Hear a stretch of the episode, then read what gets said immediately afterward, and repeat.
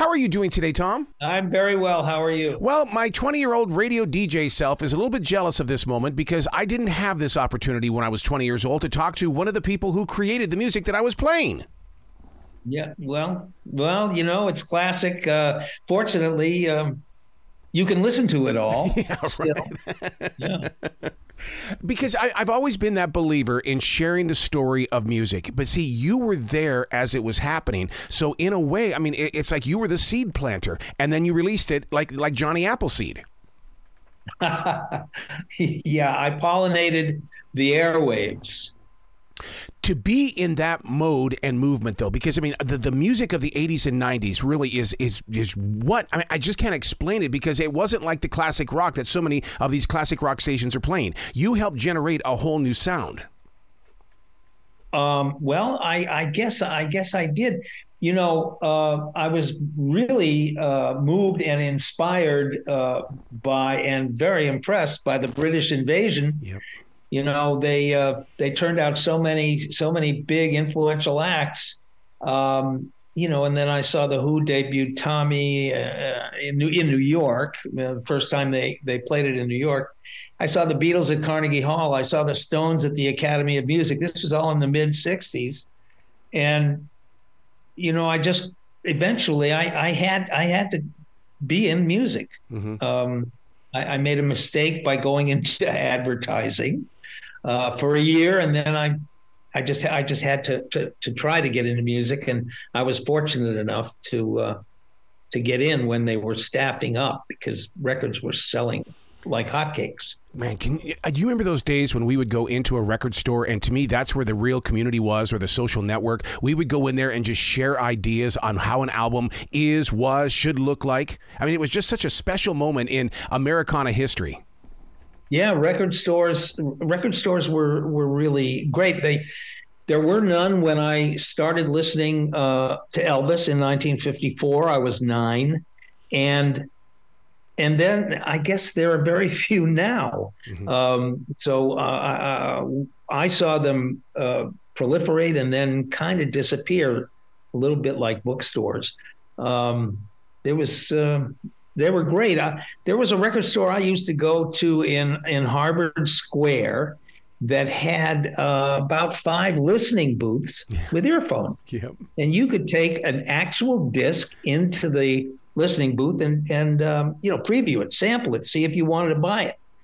Uh, it was it was it was pretty amazing, wow. and uh, yeah, that that doesn't happen anymore. Th- those booths were so special because I went into a, a, music store in Billings, Montana to buy Staying Alive from the Bee Gees, and I ended up going home with the single Edge of the Universe because I thought it was a better song. When you're behind that board and you're putting this music together, did you run into the same storm? It's like, you know, I know this one is a hit, but I think this is a better song did I did I choose a better song over? Uh, yeah, I mean because I mean we all have our favorites, but I mean those deep cuts. Oh my god! I mean as as being that one that was right there in that moment, you you had to have felt that the deep cut is a unbelievable song. But I know we're gonna have to go market this one. You have to settle for the other one.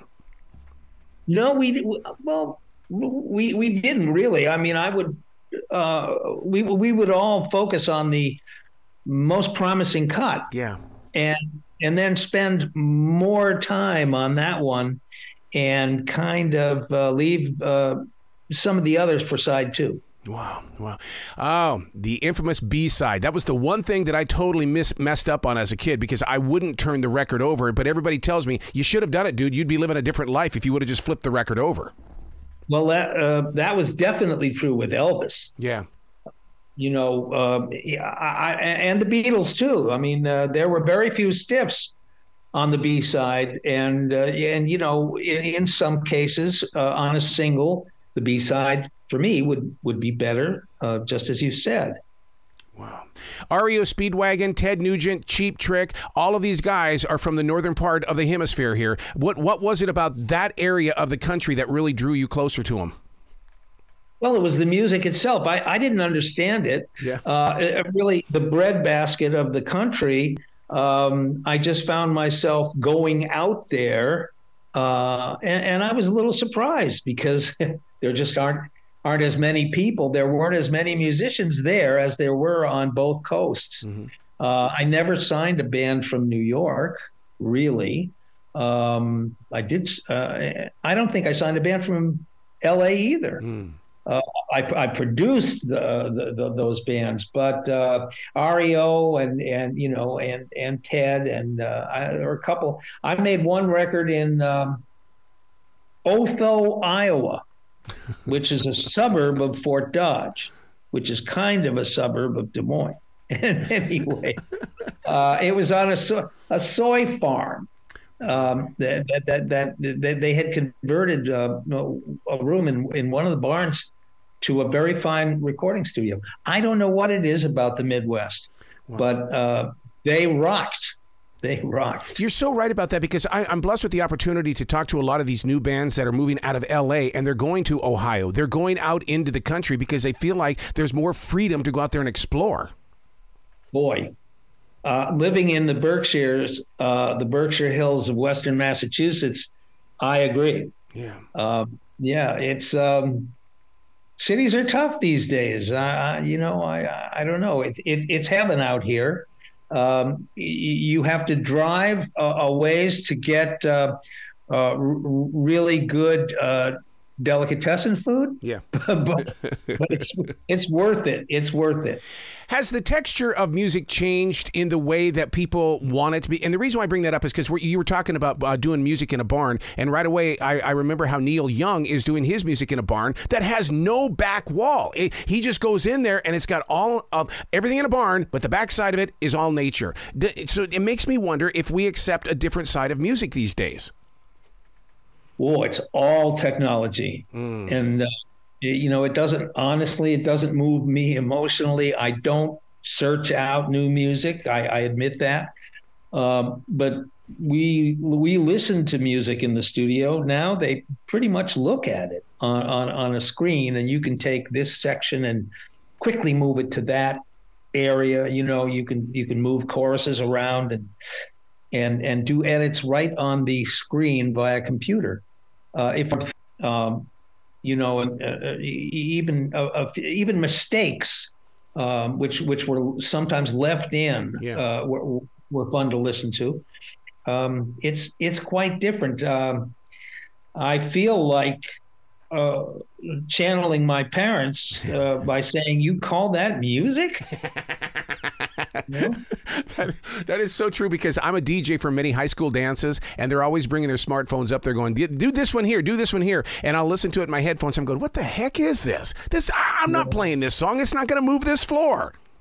Yeah. Well, yeah. Um, some of them are good, but gee whiz, I you know I I'm. I, I, I, just don't understand. I, I can't see really pe- people saying, "Oh, they're playing our song," mm-hmm. talking about, talking about a current uh, uh, hit. Um, you know, I, I, know I sound like an old an old fuddy duddy, but I, I, just listen to music from the '60s, '70s, and '80s, and it and it's inspiring. It moves me.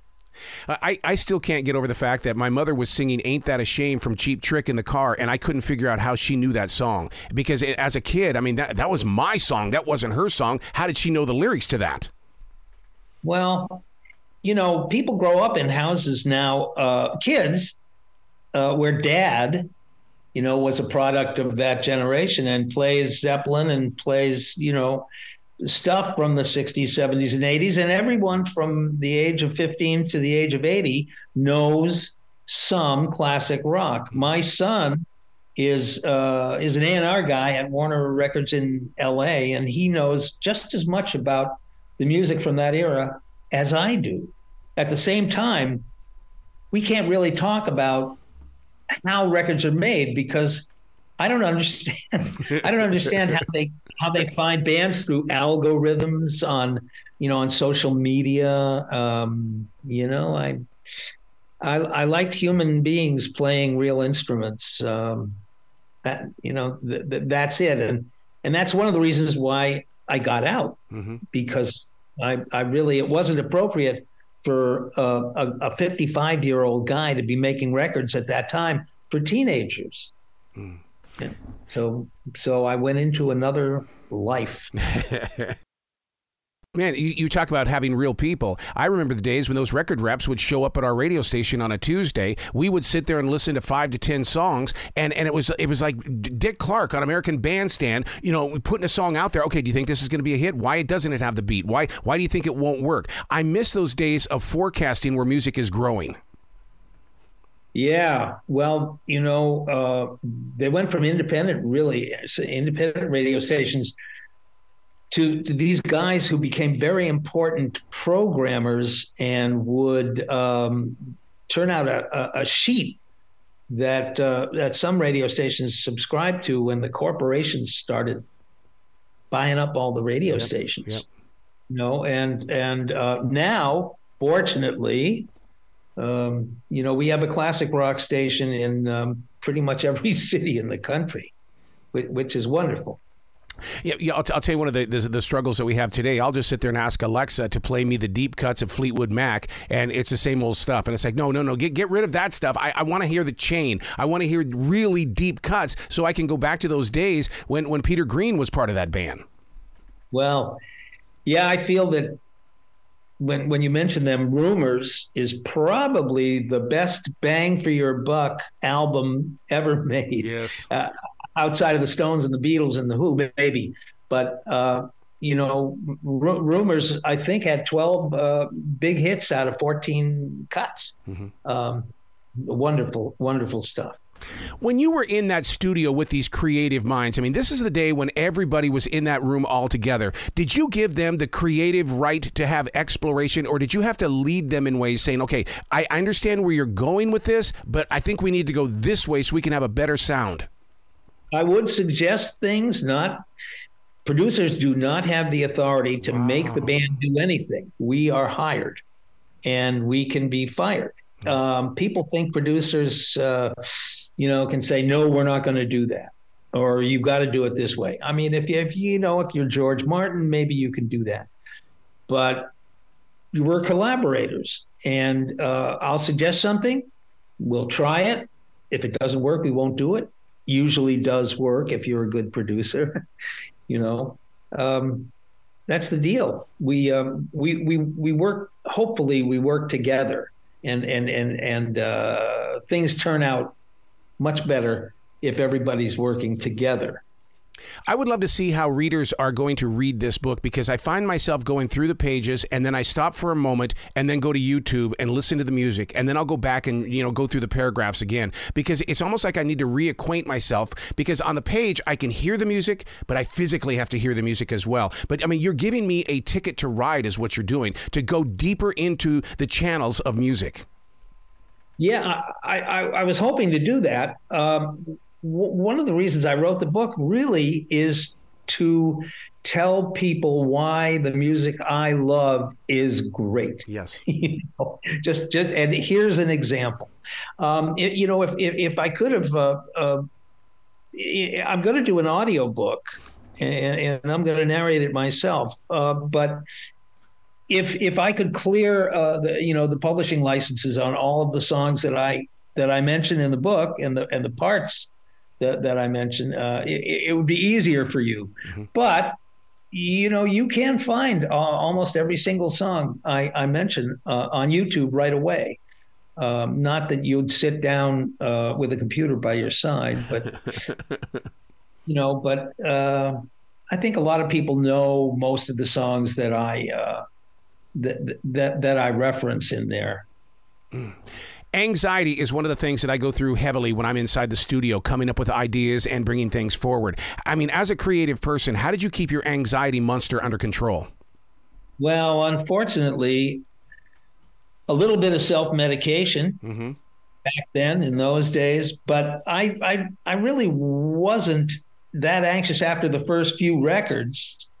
Um, the only anxiety I felt really was if I had a hit.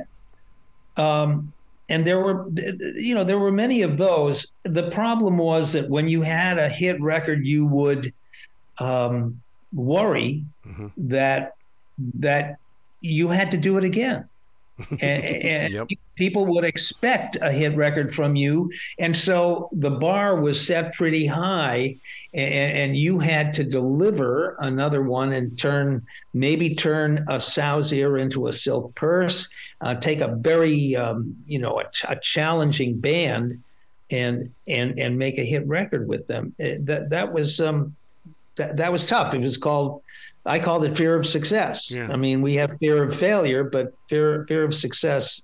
Uh, it, it, was it, it, it was tough. Um, there was a producer. One, I think it was Steve Albini who said, uh, "You know, most engineers feel that um, they will be discovered as imposters, and this is a feeling that we all have to get used to." Um, and, and, I think that's right. If you're successful at anything, wow. you kind of feel you have to keep being successful because it'll hurt. It'll, it, it, you know, it, it's a great contrast if you if you fail. Randy Bachman over the weekend posted a picture on his Facebook that she, he said, This is a real studio. I mean, it was a genuine like 1975 76 studio. And then he put a picture yeah. below it of a modern day studio and he says, They don't make us like they used to. Right, exactly. You look the the the cover picture on on my book is is me in Studio B at the record plant. You can see the two inch magnetic tape. Oh my god! You know, uh, uh, and God, it was it was just great. Yes. I mean, you know, and I I I kind of didn't. Uh, um, I ignored the concept of change, and and I figured, wow, we can just do this like this for the rest of my life. Um, not so, not so. Wow. I, I not happy with the way uh, the way music trends have gone in the past 30 years. Mm-hmm. Oh my God! Even even the transition in radio because when we went from tape to digital, and I looked at my general manager and said, "I'm not doing it," and he says, "Well, then I, I have to fire you." And it was like, "Oh my God!" I mean, because we, he was not going to buy tape anymore, and that's when we were doing 16 track tape inside the studio for just commercials. Yeah, yeah. it was great. I I did do one album out of 52 uh, digitally, and that was the Poison record because I knew we would have a lot of punch-ins, a lot of mm-hmm. recording, you know, going from play to record. And um, we did it. We did uh, s- so many that if if I had done it on analog, instead of digital, uh, it, it, would have been much much uh, tougher. It's it's much easier to go to go from play to record yep. and then back out to play uh, on on on digital. Wow. You have got to come back to this show anytime in the future because you've got one hell of a story. And it, really, listeners need to go to the book, turn it up, My Time Making Hit Records in the Glory Days of Rock Music, because it is a journey and it is an experience as we go into the holiday season because they're going to want to share it. And this this is the book to get. Well, thank you for that. Thank you. Be brilliant today, okay, sir? Oh, yeah. Yeah, have a good holiday.